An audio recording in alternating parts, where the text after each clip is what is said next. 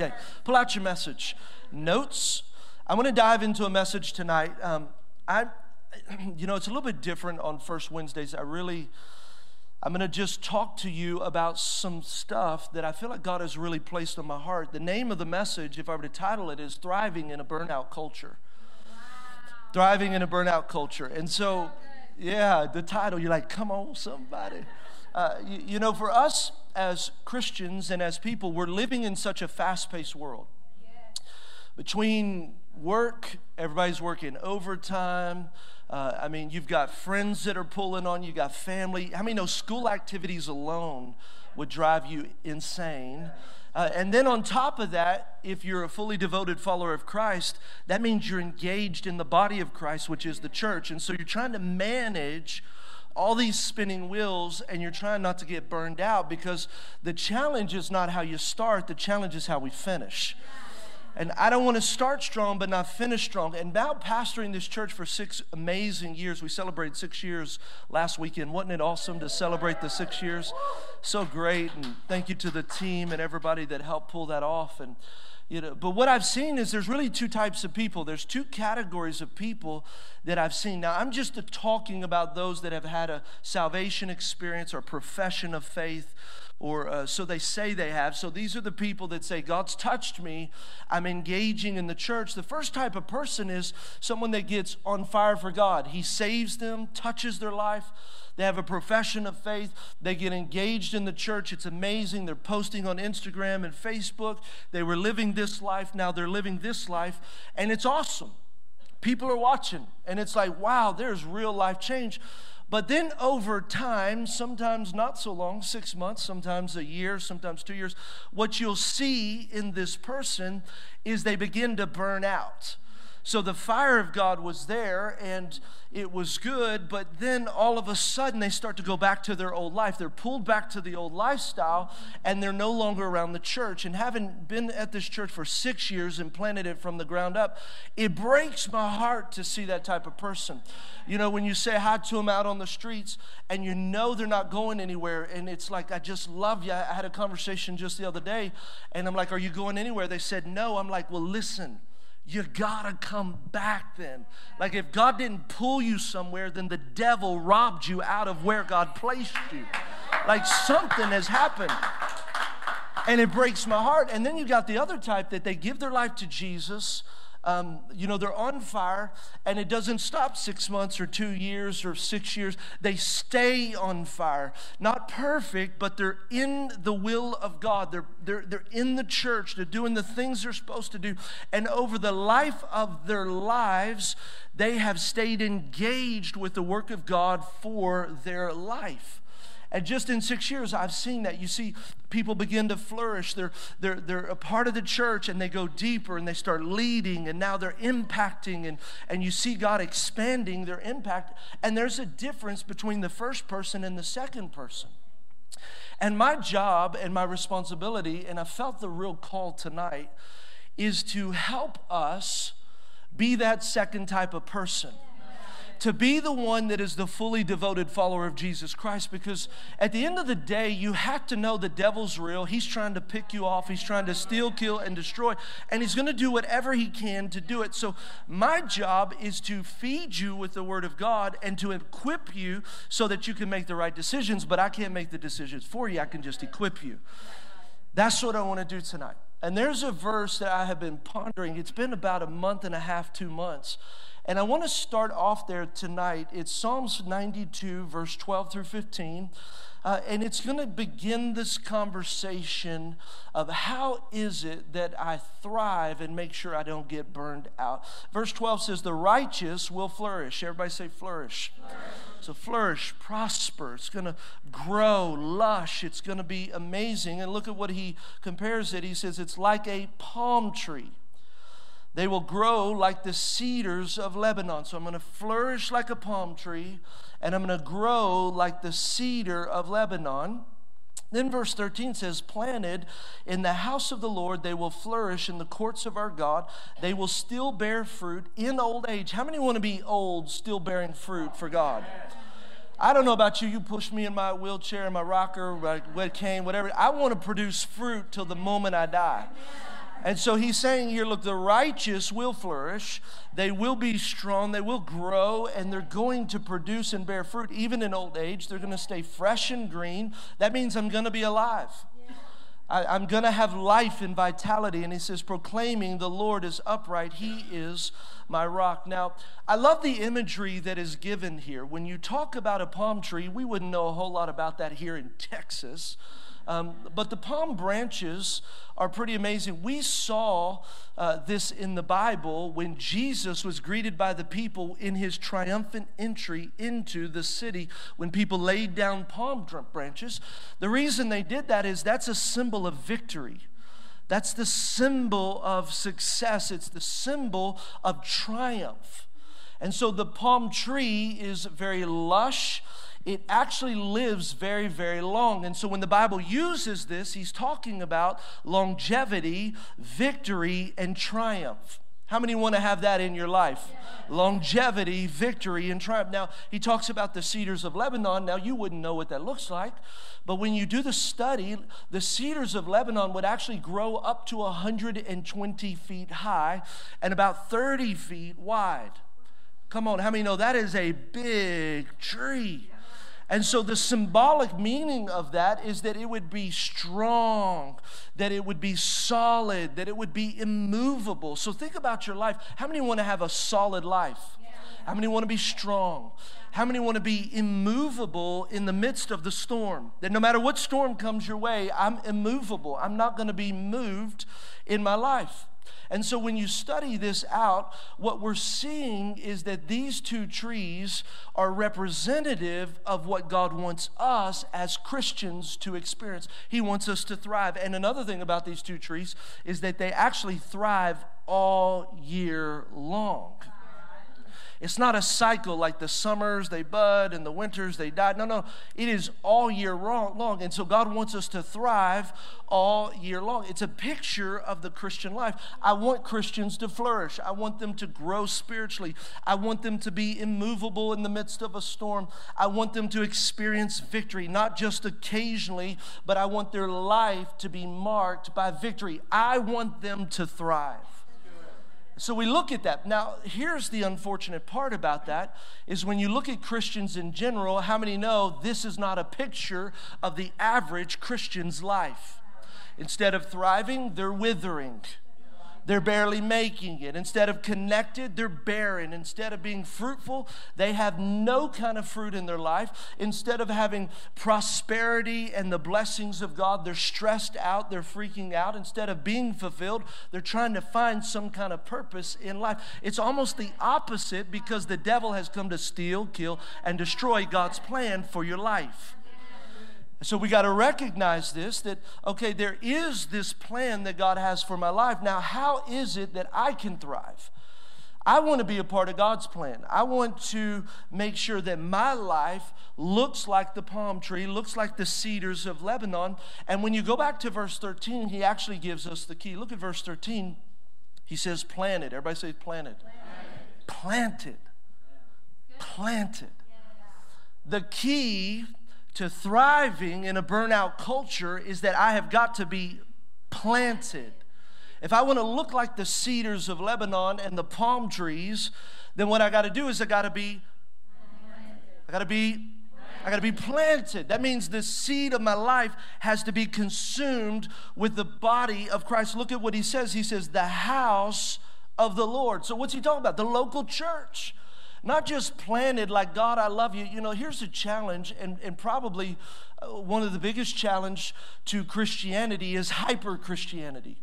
And let me just explain. That's this hey, I don't have to go to this church. I can go to any church because I love Jesus and Jesus is awesome and he loves me. And the body of Christ at large is hey, they accept me anywhere and I can go here and I can go there and I can go there. Well, that's true. But how would a plant do if in any soil, because plants exist in any soil, you said, yeah, that's awesome, but I'm going to move you to this side and I'm going to move you to that side and I'm going to move you over here? Oh, because all soils will help this plant grow. That's true, but you'll never have a healthy plant. That's the problem with the hyper Christianity. I'm not saying that God is not in every church. What I am saying is that you're supposed to be planted in a single church, one church, one church. Planted. Why? Because I need to thrive. Planted. Why? Because I want victory. Planted. Why? Because I want to be the example for the world to see. And you cannot do that if you constantly transplant from one place to the other. The reason God calls us to do that is because He wants our roots to go deep so that you can weather the storms that He knows is already gonna come to your life. It's not whether or not a storm's coming, how many know storms are coming in your life? So he's saying, Look, I need you to get planted because when the storm comes, that cedar of Lebanon is not going to be moved because it's 30 foot wide and it's 120 feet tall. And there are so many shallow Christians that keep hopping around and the storms come. But had you stayed where God planted you, you would have the root system to support your strength to grow tall and wide that no storm the devil ever brought would knock your life out. Now, here's the caveat the caveat is going to church is not being planted in church. Going to church does not mean you're planted in the church. So don't mistake it any more than me sitting in a garage makes me a car. So we can dress up religion, but that doesn't mean that I'm planted. You know, here's the difference. Someone says, That's my church, I'm planted. Well, if your mentality is, Hey, are we going to church this week? You're probably not planted. If you look to your spouse and say, hey, baby, we going this Sunday? I don't know, baby, how do you feel? I don't know, how do you feel? It's been a long week. I don't think so. Why don't we live stream it? You're probably not planted. Because here's the thing look, I don't mind, and we got a whole crowd of people at our church that they can come and go, and that's also, I'm not talking to the crowd tonight, I'm talking to the core. I'm talking to people that want to be like a palm tree and like the tree, the cedar of Lebanon. And the truth is, we've got to accept the responsibility that I am the church. So if I'm not at church, church ain't happening in me. I'm not planted in the church if I'm not there. And I can't just sit there, I got to be engaged in what the church is doing. Whatever that church's mission is, God's called me to push that mission forward. Whatever the plan is, God God's called me to push the plan forward. So, why do I know you're supposed to be in small groups? Because you're at this church. How do I know you're supposed to go to next steps? Because you're at this church. God planted you here. So, what we have at next steps, you need so that you can go tall and wide. That's why you have to not allow the enemy to say, oh, you're planted, that's your church. No, baby, once a month don't mean this is your home church. You're planted. Now, you may call me your pastor, you may call this your church, but my question is, are you engaged in the vision of this church? That's how you get planted in a church. It's how you get planted. It's how you get planted. You know, the, here, here ought to be the conversation. That, so, hey, we're going to church um, the assumption is, hey, I know so and so sick. What do we got to do because we're still going to church? I, I know you worked overtime, but what you need me to do? We got to shuffle kids because we're going to. So, so the mentality of someone that's planted, the assumption is, I always go to church. It's my life. It's, it's not a part of what we do, it is what we do. It is us. We are the church. I'm planted, I'm planted, I'm planted. Planted.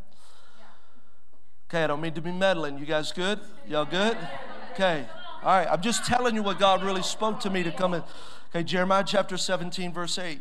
Look at this. And then I've got just three quick points because God loves three. It's the Trinity. Jeremiah 17, 8. They are like trees planted. Everybody say planted. planted. There's a theme along the riverbank with roots that reach. Can't be deep if I'm transplanting. Can't be deep if I'm church hopping. Listen, can I just tell you, do not be deceived by someone who says they're spiritual, but they go to different churches all the time. I'm just telling you, listen, and this is your pastor speaking. I'm just telling you, let me be your pastor. I remember people told me that our church wasn't deep.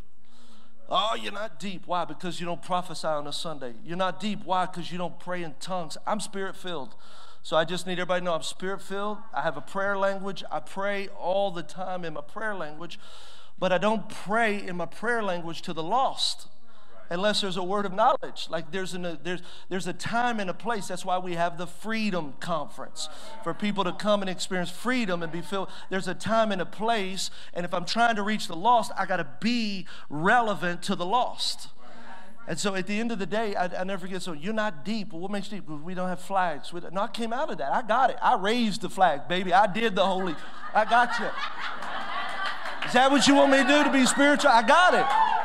I know half of y'all too. We's out there. We's blow the trumpet in Zion, Zion. Y'all remember that? I got it. So is that what makes me spiritual? Or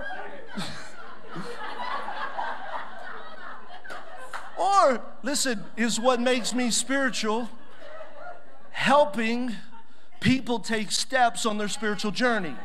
Like, what makes me spiritual is the fact that you're not where you were yesterday. You're in a different place today. You're gonna be in a different place tomorrow and the next day. That's what makes you spiritual. I hate to say it. Like, if we, we, if we judge just by the experience of what we say is spiritual, but there's no real life change, okay, you're spiritual, but why are you mean as the devil at the restaurant? Where's the love? I don't need that kind of spirituality. Anyway, I'm sorry, I didn't even mean to get into that. I don't even know where I got it. Spiritual. Oh, anyway, roots, that's where I got into. Roots, that reach deep. Wednesday nights are fun. All right deep into the water. So here's the deal you, you got to be planted in a church that loves God, that's passionate about God. And I don't think you'll find a church that loves God. I mean, we love God. Our mentality is God, whatever you want to do, do it in this church, whatever. So you got to be in the water, the living water of God. Such trees are not bothered, check it out, by the heat nor worried by the long months of drought.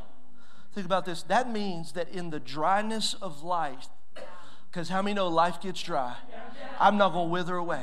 I recognize it's a season and I don't make moves on my emotions because I'm planted in a church. I didn't feel like going to church, but it don't matter. Can I tell you, I go to church because I am planted. So the withering of life's trials can come and my emotions could be stirred up. But when you're planted, I've made a decision that says I do it whether I feel it or not. Well, then the storm of life passes and then I'm back to where God had me. I didn't move because of emotion. I don't drift because of the dryness of life, the drought that life can bring us. And I got to tell you, there's times God don't speak. And that's okay. But you got to be planted and rooted and, and stay connected to the source of God, which is the church. Look at verse 8. It says, Then their leaves stay green, they never stop producing fruit. I think that's amazing that in the dryness of drought, you never stop producing. That even when you begin to feel like, God, I don't know if you got me here. God, I don't even know if I'm making a difference. God, I don't even know if people are listening to me. I don't even know if this word makes any sense. I don't even know if I like Pastor. I don't know if I like Vanessa. I don't know if I like the worship. But God, in that moment, I can still be open and honest and say, look, in the dryness of emotions, I can still produce fruit because I'm planted in the house of my God. And I, I, know we kind of go to the opposite extreme, but I'm just telling you, you can think, well, all the emotions determine whether or not you produce fruit. That's not what the Bible says. It's not about how you feel, it's not about that. It's about being planted in the church. So, how do we stay planted? Just three things. First thing is you got to resolve in your heart. Got to resolve in your heart. So, Barnabas in Acts chapter 11, verse 23, he's in Antioch and they're seeing the lost saved. And so he is speaking now. He's going to encourage the church. Masses of people are coming to know Jesus. And look what it says when he arrived, he saw the grace of God. So it is the grace of God that men are saved. Let me just tell you, we respond because God has reached out to us. The grace of God consumes us, salvation takes place. And so here, the grace of God is evident. He was glad, he was encouraging them. And this is what he does He says, I want you to remain true to the Lord with a firm resolve of heart. Firm resolve of heart. Now, if I'm going to stay true to the Lord, I've got to love what the Lord loves. I got to be a part of what God has come for us to establish. And if you know anything about God, the thing that He came for is people. He came to establish His church, which is His bride. He loves the local church. He's coming back for his bride. And so that means as a Christian, I got to love the bride. Now, I know that people have been hurt by church and it's like, well, that church hurt me. I, I got it. But you still got to love the church because that's the bride of Christ. He's passionate about the local church. We got to love what he loves. We got to build what he builds. That's how come when you discover your purpose, listen, people say, well, I discovered my purpose. Yes, that's awesome. Use your talents in the world, but invest your gifts in the kingdom because what you build for the kingdom is what establishes for eternity. I would hate for you to do a lot of good things, but not go into heaven, which the Bible talks about eternal rewards, and it's not based on salvation, but it is based on my good works. That when I obey God, I receive the treasures of God that will be established for all of eternity. So I give back to the kingdom of God through the church of God. Does that make sense? I'm building his church. I resolve in my heart I'm not going to, to step away from what he loves because of pain in my heart or something that has happened in the past. And it takes really, I would boil it down to this. When you say, What do you mean resolve in my heart? It really boils down to a quality decision. Quality decision. Quality decision.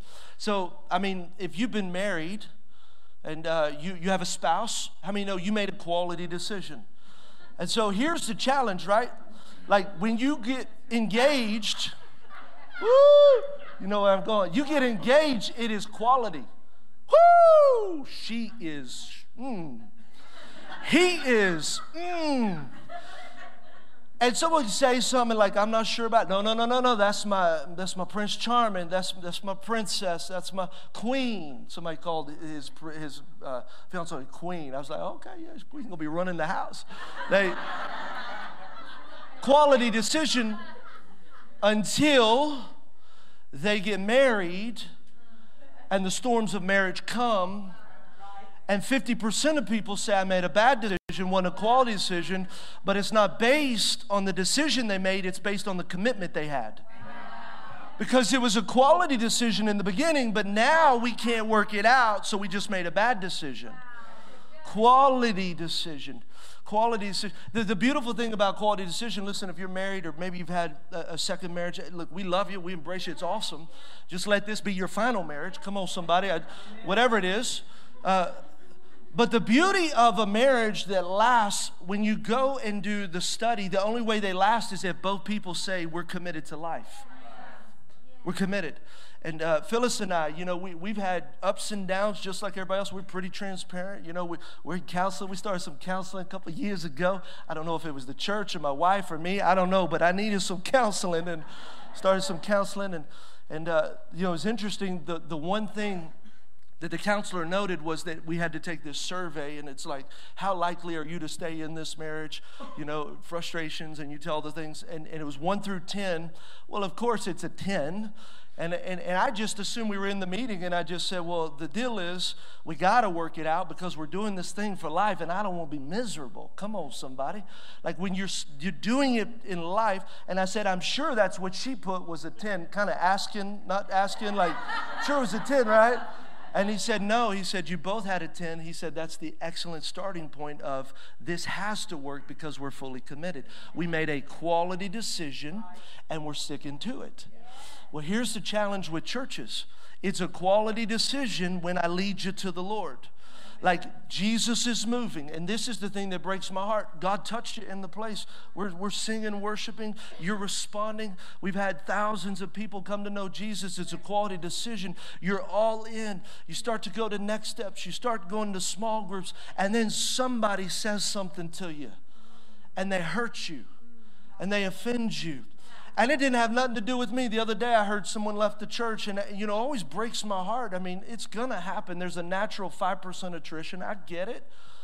But I said, Why did you leave? It had nothing to do with Here was the words I love you, Pastor. I love this, but da da da da da. And I thought, isn't it interesting how the devil has come to steal, to kill, and to destroy. That one conversation from someone who may or may not even have been a leader, you got to recognize it wasn't even about the conversation, it was about the devil trying to rob you from being planted so that you can be strong like the cedars of Lebanon and flourish like the palm trees. So you resolve in your heart that I don't care if Pastor Brian acknowledged me, maybe Ashley or Phyllis or Pastor Pastor didn't say hi, or my. And if you're at the gym, I'm probably not gonna say hi to you. Just say it. They, uh, but the reality is, every little thing. I'm usually in a zone. Somebody's like, "That was weird. That's so weird." Just because I'm focused. It's the resolve of I've made a quality decision. And here's what I would say you don't leave until God leads you out to the next place. And God will never cause you to leave without going to another assignment. And that's where we have to be careful that we don't allow the circumstance to cause us to get unrooted and unplanted in the soil that God has for us. You, you, you can't have any demands on God's. When you're planted, you can't have any ultimatums. Listen to me. Your ultimatums won't work. I was talking to somebody today about ultimatums that just don't work for God. Like, if this happens, I'm leaving the church. Well, you're not planted. No, you could be serving on the dream team. You can be going to small groups, but I got to tell you, a planted person says, God, I surrender fully. And planted means I can't even uproot myself. God has to uproot myself. An ultimatum says, if they don't do this, if he doesn't do that, I am going to uproot myself. Not recognizing that even sometimes it's not even the devil. God will allow someone to offend you because he's working on some things that you got to work on so you can experience the freedom that He needs you to experience so you can bring that freedom to your world, your family, your friends, your neighbors, your community. So I can't say if, if pastor says everything I agree with, then I'm going to stay here. Well, that's an ultimatum. What if I don't say something that you like? What if I talk about money? What if I do talk about divorce? I mean, whatever it is, it's like at the end of the day, you don't have a right to transplant yourself. Why? Because I made a resolve in my heart. Second thing is this you got to develop discipline in your life. This is not a great word. Listen, discipline is a tough word. Um, I, I don't like discipline. I know it's interesting. My mom and I were talking about it. I preached one day and said, I am the most undisciplined man you'll ever meet. And mom said, No, that's not true. And then she said, Well, that's pretty true. what you're seeing is the result of daily choices to become disciplined. But I promise you, when I was 19, when I was 21, I could sleep till 1 p.m. So all my, my teenagers up in here, you're normal. All my 21 year olds, all my young adults, like there's hope. There's hope. All the mamas and the daddies, there's hope. Pastor is living proof. There is hope that God can discipline someone who is undisciplined. But you got to develop discipline in your life. Discipline is doing what you don't want to do so you can become the person God's created you to be. I don't want to do it. You know, look at 1 Corinthians chapter 9 verse 24 says, "Don't don't you realize that you're in a race? I need you to know you're in a race." And you're not competing with anybody else, you're competing with yourself. The purpose God has. Look, you're going to stand before God He's not going to judge you on what Pastor Jim did or your neighbor did. He's going to say, Here's the plan I had for your life. And he's either going to say, You fulfilled it, or he's going to say, Here's what you did. Why didn't you do this other? I gave you gifts and talents and intelligence. I gave you resources. I put you in the right family. I did. So you're going to be responsible for the gap of what God wanted you to do versus what you actually did. So we're in a race. What you say matters. What you do matters. How you live your life matters. Being planted matters. He says, but only one person gets the prize. So run to win. All athletes are. Ooh, y'all don't even like to say the word. My God. That's okay says they do it to win a prize that will fade away, but we do it for an eternal prize. That's the eternal rewards. And there's a scripture, I wish I had it on me, but he says, We build on the foundation, which is Jesus Christ, but you get to decide what you build on wood, hay, stubble, precious gems, gold. It's determined by what you do and how you live your life. So he's saying, Look, you, you're not just trying to win an earthly prize, it's an eternal prize. So I run with purpose in a couple of my steps. Every step, you're like a couple. No, every. I'm not just shadowboxing. I discipline my body like an athlete, training it to do what it should. Otherwise, I fear that after preaching to others, I myself will be disqualified. Now, this is Paul speaking, who wrote most of the New Testament, saying that I am an undisciplined person. In fact, I'm concerned that I'll disqualify myself. If Paul is saying that, how much more should we be aware that I have got to be disciplined in my life? You got to learn to start doing hard things. You know, listen, praying, and I, and I don't care who you are, praying is hard. Can I get an amen? And everybody's like, "Thank you, Pastor," because everybody acts like I'm stupid, like they like I'm an idiot. Like I, praying is hard. Have you ever tried to pray five minutes? You're like, Pastor, it's been a little while. No, I'm just joking. your phone rings. Everything that you forgot to do pops up in your mind. Come on, somebody. Like, oh my God, my baby is on the changing station. No, I'm just joking. the gas is on on my stove and there's no fire. Like everything that you should have done but didn't do comes to your mind. You know, the, the electric bill's going to be late. Come on, somebody gets it turned off. You know, every, and you have to recognize that's the enemy. He is fighting against your prayer. So to, to act like prayer is not hard, I just need you to know prayer's, prayer's hard for me. It's hard. But I got to do it. Reading your Bible's hard. But you got to do it. Why? That's the discipline life. You will never change your life until the Word of God gets in you to change you. It's got to change me so that then my life changes. I got to do hard things. Look, go into small group every week. I get it. It's hard. I, I got a small, I got two or three small groups. And it's like, what? They're already here, man. My goodness, it's awesome. And, and you can think, my God, I got to go every week. Well, no, you don't have to experience freedom every week.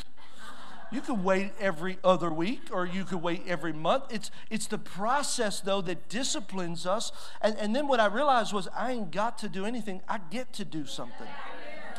At least I got a car and I got legs and I got life in my body. I got breath in my lungs. I get to go to a small group. You mean I got to go to all four steps? Why couldn't you make it two steps? Why not one step? Pastor, why so many steps? I don't know. That's how we did it. It's four steps and you get to go to four steps. But it's hard. I know it's hard. That's why 87% of the Christians in the church never understand their purpose. Why? Because it's hard. It's hard. You wouldn't think going to four classes would be hard. It's hard. The average is what, like, it takes people nine months to get through four classes here at our church, as much as I talk about those four classes. Isn't it nine months? Isn't that our status? How many?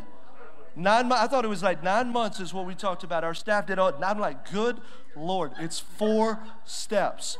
Four son. No, I'm just joking. Somebody say it's hard. Say it again. Say it's hard. It's hard to serve on the dream team every week. Come on, somebody. It's hard to serve on the dream team every other week. It's hard to serve on the dream team every month. Why? Because you're doing something that your flesh doesn't want to do. But it's our job to position you so that you don't get into heaven saying, God, I made it into heaven, but I'm a pauper, I'm a poor person because I didn't fulfill the purpose you have in my life. It's hard. I get it. Listen, listen, I understand the demands on your family. I get it. There's demands on my family. But at the end of the day, we just teach our family that we are going forward towards God together. If we miss it, we're going to miss it moving forward. It's hard. There's a price that you have to pay. But reality is this this life, James says, is like a vapor, it's like a mist. It's here today, it's gone, and eternity is forever. And I don't want to be poor in heaven because I missed it here on this earth because life was hard.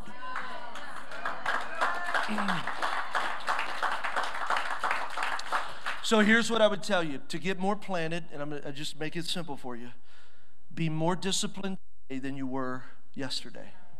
Be more disciplined this week than you were last week.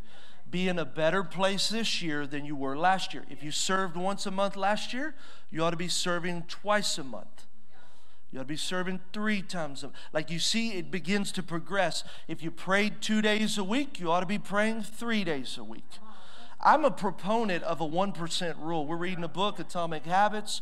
It was interesting. I don't know who taught it to me, but I read it in this book and I thought, man, 1%, I just got to be 1% more disciplined today than I was yesterday. Well, then over now, my mom is like, well, of course you're disciplined. Oh, wait, but a couple of years ago, you're not so much. It's the 1% rule. Okay, discipline. Third thing, last thing, and then I'm going to let you go. You got to discover your purpose and focus on your why.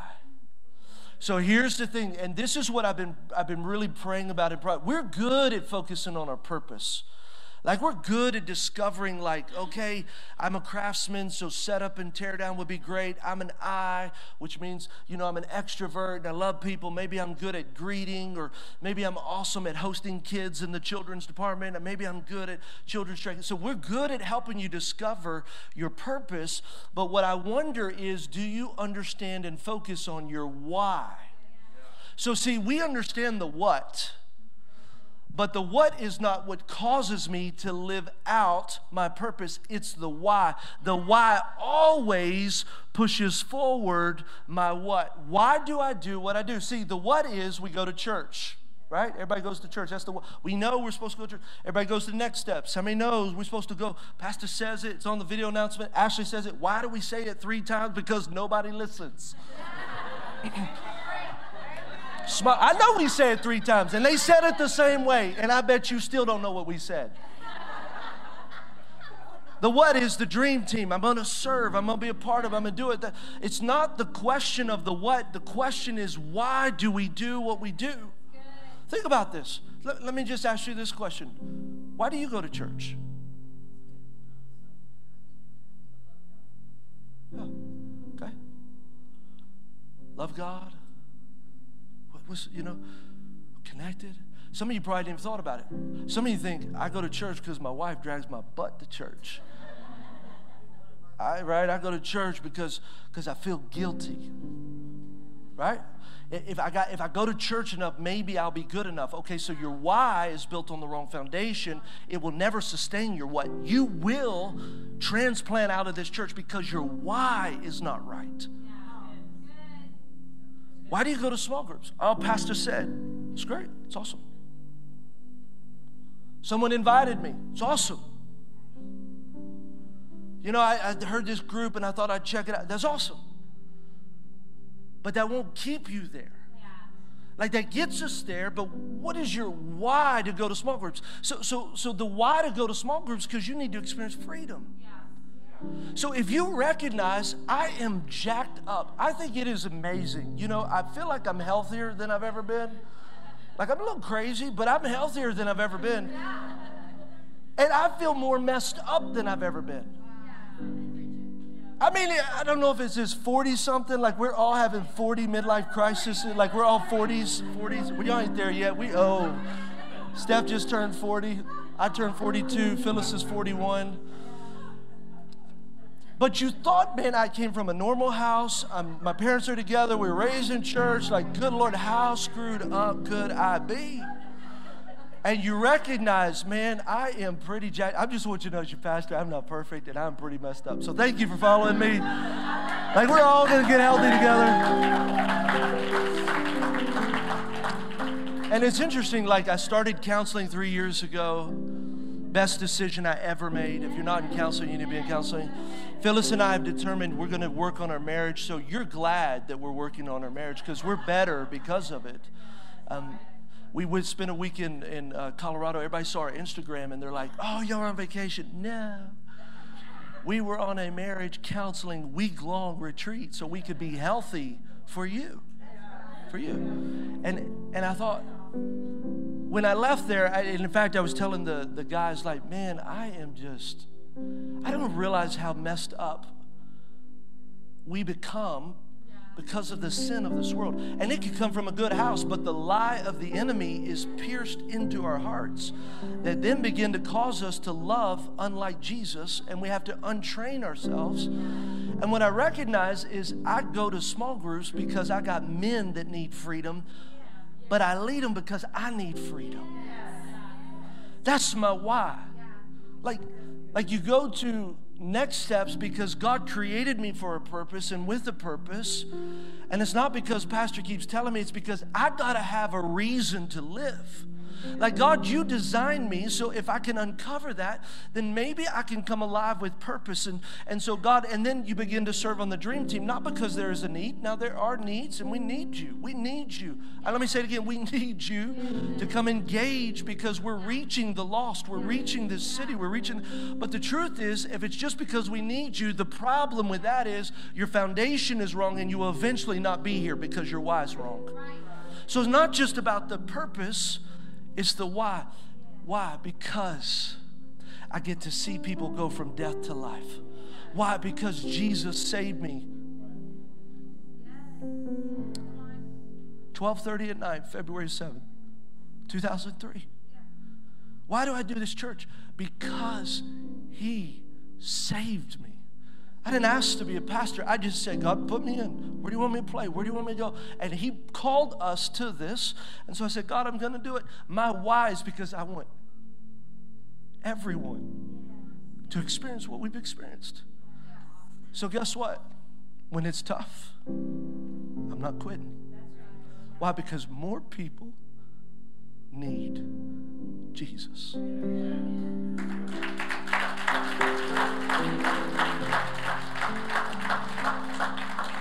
So think about that. What is the, because I tell you, the storms of life come, but they don't affect us like they used to. Like even Phyllis and I, I don't know if you know our story, we were planted in the same church for 24 years. 24. Someone said, "Well, what's the fruit of it?" I mean, it was it was the flags, and it was the. And it's funny. I was talking to the pastor's son. We had lunch. He pastors a great church uh, just outside of Houston. And we were talking, they said, You know, it's interesting, we came out of that, but we're not charismatic. Well, why would God put me in a charismatic church when I'm not charismatic? Because He had some stuff He wanted to build in me and he knew that that soil had the nutrients that I needed so I would be a cedar of Lebanon, that I would be a palm tree, regardless of whether or not it felt like what I needed. God knew that's what I needed. He had me with parents that said, We're not leaving. Doesn't matter if pastor talks to us or not, doesn't matter if people love us or not. God called us to Triumph Church in Nederland, Texas, and we are staying here until God takes us to another assignment. And it's interesting because some of us say, well, I want to, you know, it ain't about what you want. God knows what you need. And that's why you got to be planted. Planted. How, how do you not get burned out? You get planted. And I would say this tonight the last part for you, which many of you, I feel like you're planted. I do think that God really spoke to me. Some of you need to have the resolve.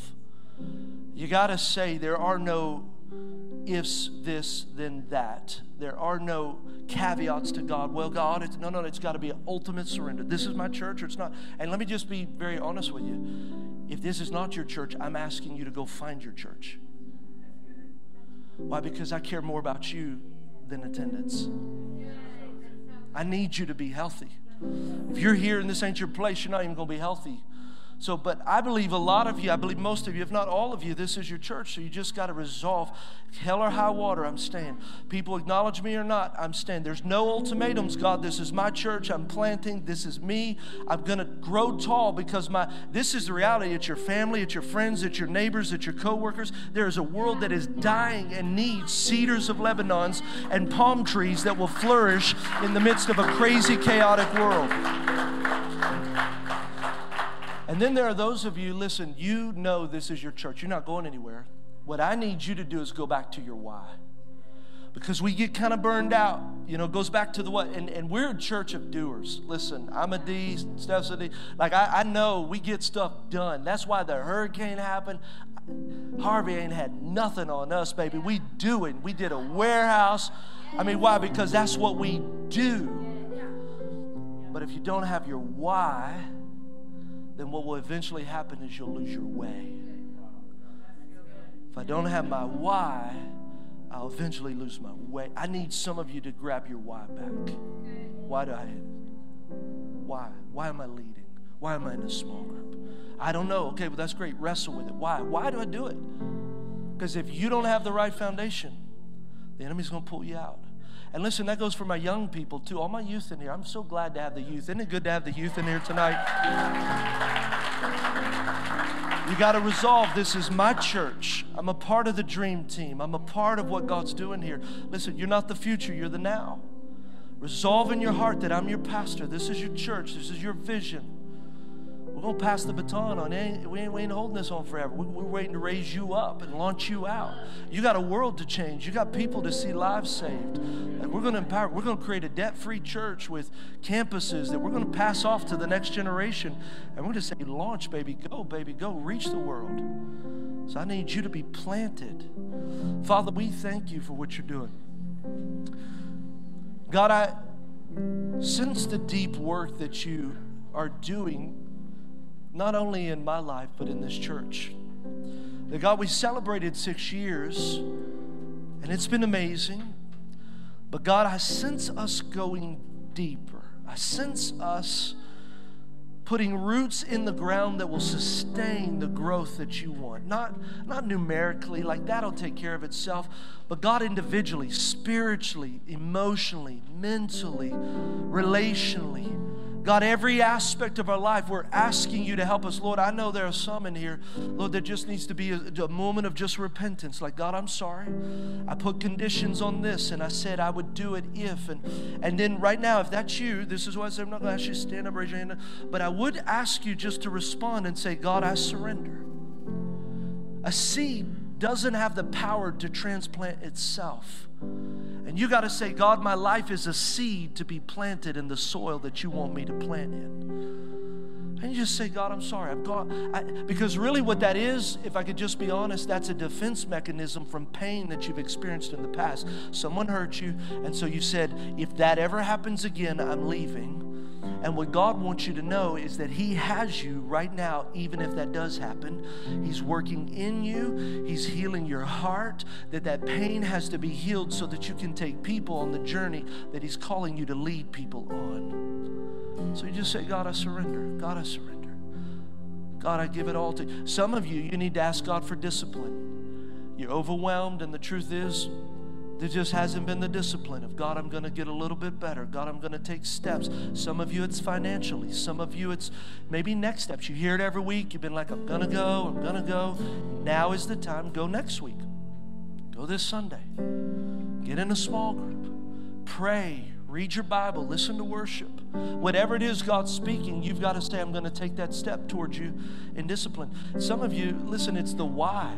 Uh, maybe you got to uncover your purpose, but I believe a lot of you have already been through the process, and now you just got to go back to the why. Some of you have been burned out. When I said the title, you thought, ha, okay, God, sure figures you had me here tonight. Of course you would. And what you got to do is just go back and say, God, I'm sorry for allowing myself to just get burned out because the truth is, when we are planted in the streams of God, He will not allow us to get burned out.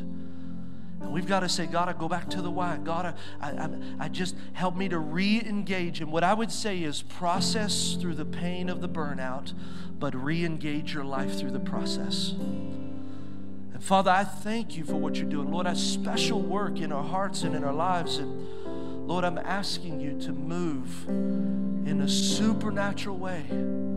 Lord, healing and hope and health. And do something in us, God. We worship you. We praise you.